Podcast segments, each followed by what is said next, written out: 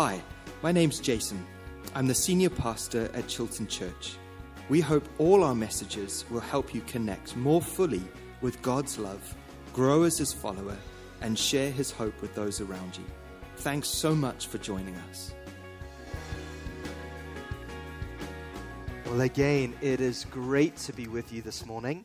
And for anyone that perhaps slipped in during the course of the worship now, my name is Jason. I'm the pastor here, and it's lovely to be able to launch us together into this new series that we are doing out of the Gospel of Mark that I've entitled, Who is Jesus? Adventures at Sea. And I trust that this is going to be great for us as a church to go through over the next couple of weeks. And I've called this Adventures at Sea because it's taken from one of the accounts in Mark, which if you'd like to go to, perhaps at this time, if you've got your Bibles, or if you want to open it up as an app on your phone, or however you have your Bible with you, it's Mark chapter 4. I'm going to read from verse 35, and we have this incredible account of this adventure. I guess you could call it an adventure. I'm not sure the disciples would have called it an adventure as they were going through it. But this amazing story that we have of the disciples encountering what was actually quite a challenging time with Jesus that I believe we can really learn from. And so I'd love to pray for us, perhaps as you're finding that in your Bibles together, Mark chapter 4, verse 35. But let me pray that our hearts would be open to everything that God wants to say to us this morning. I realize that as we come together into these kinds of times, obviously my voice is the voice that you hear with your ears, but I trust that His voice will be the voice that you hear with your heart and with your spirit as we connect into this time with Him. And so, Father, we thank You that You are here to disciple us in Your ways, that we are Your disciples, and this is Your word, and Your word to us. And so, God, I pray that You would open our ears, that You would open our spiritual ears and our spiritual hearts, that we would together be able to hear what it is that You are saying to us, how You want to encourage us and challenge us and move us, God, into the abundant life that You have said is now possible for us in Christ. And so, Lord, may these words come to life for us as we read them together now. In Jesus' name I pray. Amen. Amen. Okay, Mark chapter 4, verse 35. It is on the screen, but if you have it in your Bibles, you can follow along. Says this, that day when evening came, He said to His disciples, it's Jesus speaking, let us go over to the other side. Quite a simple statement and request to make. Leaving the crowd behind, they took Him along just as He was in the boat. There were also other boats with Him. A furious squall came up, and the waves broke over the boat so that it was nearly swamped. Jesus was in the stern, sleeping on a cushion. The disciples woke Him and said to Him, Teacher, don't You care if we drown? You know, I heard it sort of explained to me like this before. If you're on an aeroplane, I'm not sure if there's anyone here that has a challenge when you're flying, but if you're on an aeroplane and maybe you hit some turbulence and there's someone on the plane and you see them start to panic, you know, you can sort of put that down to, well, maybe they're just a person who struggles with flying. But when you hit a storm and you suddenly see the cabin crew and the captain start to panic, now you know you've got something to worry about. And so here we've got these people in the boat with Jesus. These are seasoned fishermen. They spend their life on this sea in boats, okay? And they're panicking. That gives you an insight into the level of the problem that they were now facing. But verse 39, we see Jesus deals with it. He got up, rebuked the wind, and said to the waves, Quiet, be still. Then the wind died down, and it was completely calm. He said to His disciples, Why are you so afraid? Do you still have no faith? And they were terrified and asked each other, "Who is this? Even the wind and the waves obey him." And I think that question that they're left with at the end of this story is perhaps the most important question that any of us could ever grapple with, could ever ask of ourselves. Who is this Jesus that even the wind and the waves obey him? And just to remind you, at this point in the Gospel of Mark, Jesus has already done some quite remarkable things. This isn't his first miracle. He's already proved that there's something special, something very special about who he is. There have been multiple obvious occasions of spiritual deliverance that he has performed for people. He's healed many people. He's healed whole villages of every illness that was prevalent in the village at that time. They've experienced the impact and the authority of his teaching. They've witnessed his character intensely over the period of time that they have now been with him. And yet still we see, for a long time, the disciples did not really know who he was. They had not really understood who he was. And I realize it takes time and shared experiences to really get to know someone. You can get to know someone, but to really get to know someone, it takes time and shared experiences. And in this account, they share some real experiences together. And there are three aspects, if you like, of who Jesus is that are both tested and revealed to the disciples in this account. We see that Jesus' wisdom is tested as a leader. Was it a good idea to cross the sea at that time in the day, at that time in the year, knowing that these kinds of storms can blow in quite quickly in that area, geographically with the mountains that surround this body of water? Jesus' compassion is tested. Does he really care for the people that he's leading? And then Jesus' power and his authority is tested and revealed. And so over the next 3 weeks, in this little mini-series that we're going to do, we're going to look at these three aspects of who Jesus is. We're going to look at the wisdom of Jesus and why it's so important to follow him when he leads us, even perhaps when we don't understand that leadership from him. Secondly, we're going to look at what it's like to have our faith in Jesus tested. Not just that he existed, although perhaps if you're here for the first time and you're thinking about God, maybe you're still at that point and you're wondering, did he really exist? What was he really like? But even for us who've been Christians perhaps for a long period of time, what is it like to have this truth of Jesus tested? Does he really care for me personally? I get that he loves the world and he loves the church, but does he love Jason? Does he love you? Can you say he loves me? And then lastly, we're going to look at the significance of his authority and power, even for us today. And so let's look briefly at this idea of Jesus as the wise leader, Jesus as the man to follow. And this statement, this instruction that he gives to the disciples, let's go over to the other side. What a simple thing for him to say. I'm not sure if it's like this with you, but I know that often in my relationship with God, Jesus has made some very simple requests of me. And yet, as I've tried to live them out, I've discovered that they were far more challenging than I perhaps initially understood. And so I want to share with you, I went through my journals over the course of this week, and I sort of pulled out some of the simple things that Jesus said to me, at least simple at face value, and yet they actually caused a real measure of heart, faith challenge for me to live them out. And you will have your own journal of your own challenges and stories, but these are some of mine. So I remember one of the first simple things that Jesus said to me was, "Jason, I want you to leave architecture and study to be a pastor." And I think at that time, I just won this award to become the person most likely to succeed as an architect in South Africa. So that was quite a special thing. I was working at this firm. I had the senior partner who was giving me projects. He wanted to give me a job.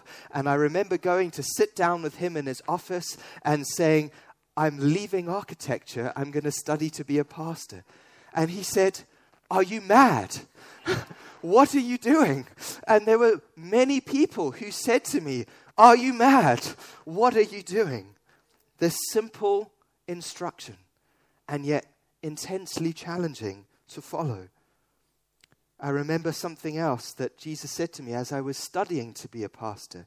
"Jason, when they hurt you, I want you to love them because they're my church." I've got it written in my Bible. "Jason, I want you to love them when they hurt you because they're my church." What a simple thing to say. What a challenging thing to live out. And have you been hurt by someone in the church and known how challenging that can be to walk with you?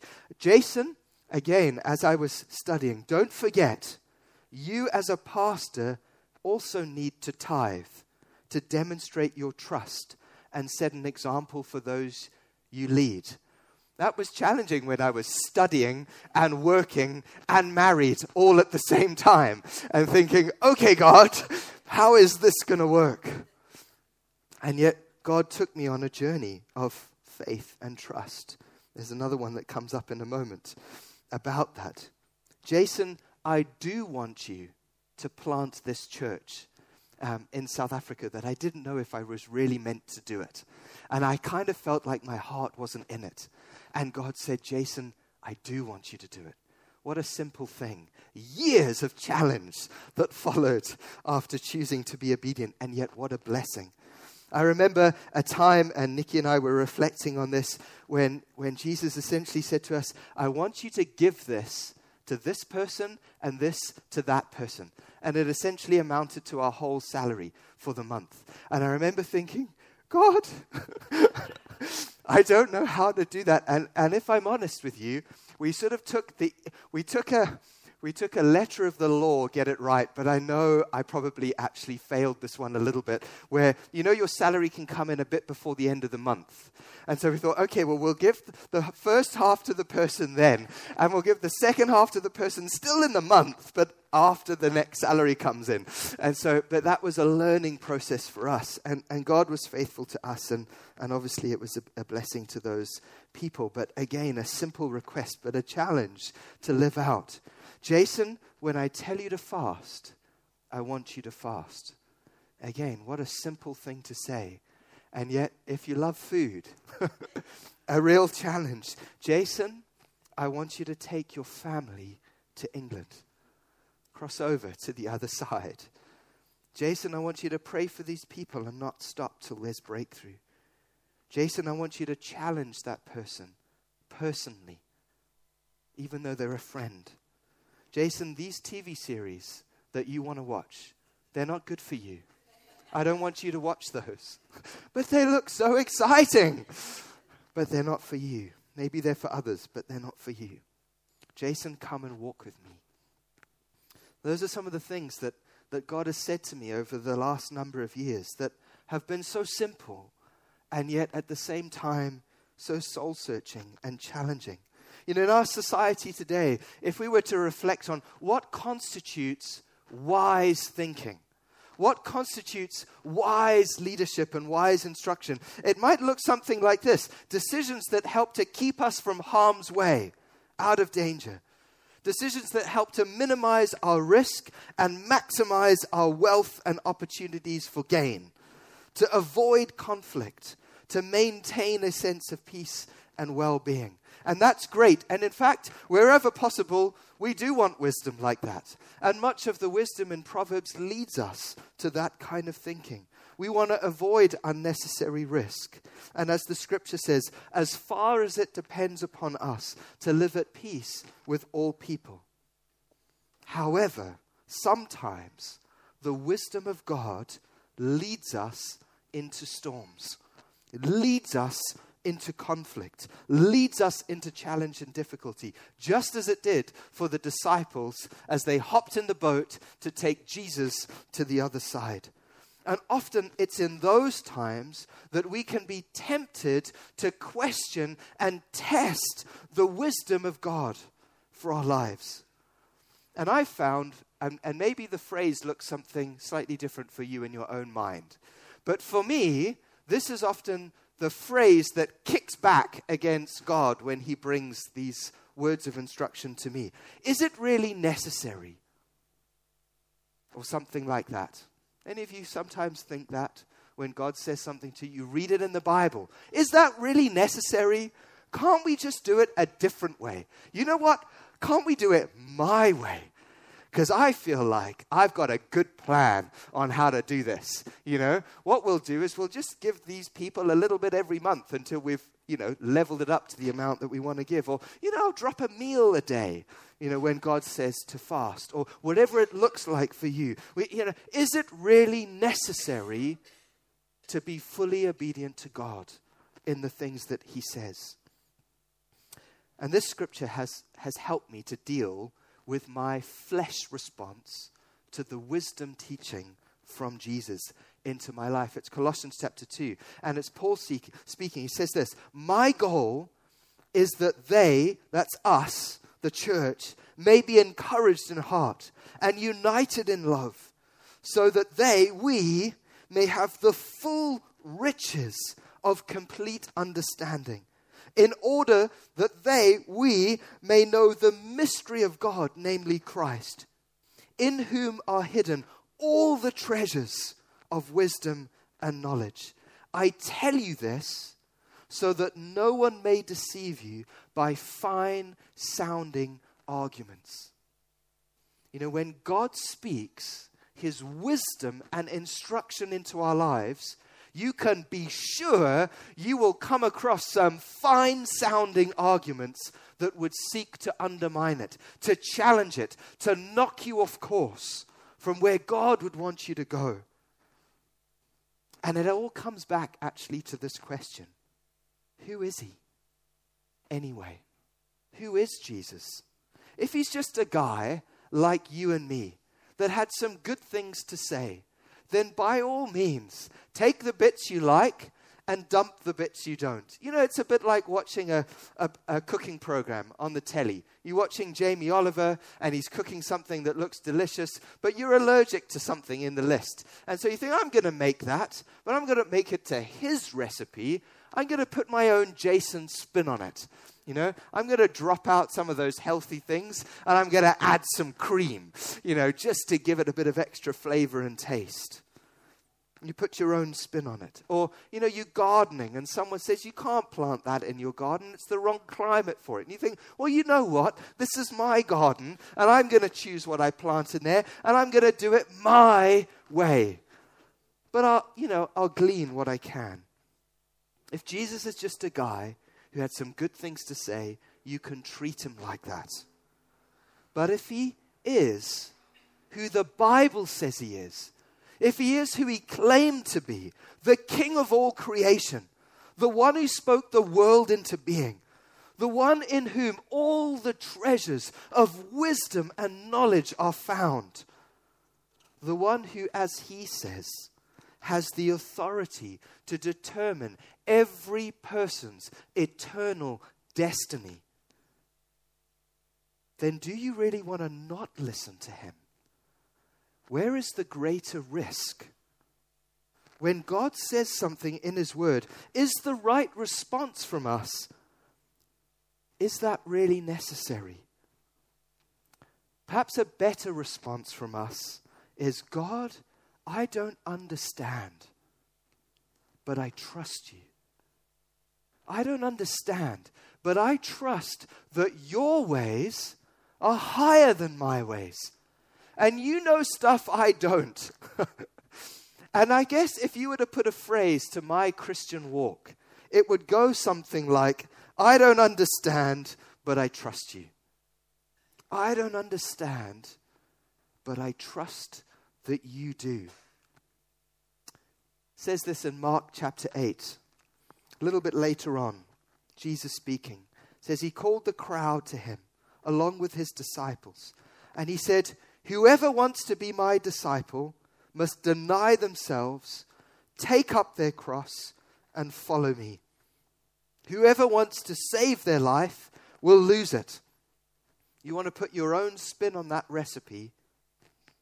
You want to do it your way. Whoever wants to save their life will lose it. But whoever loses their life for me and for the gospel will save it. What good is it for someone to gain the whole world and yet forfeit their soul? Or what can anyone give in exchange for their soul?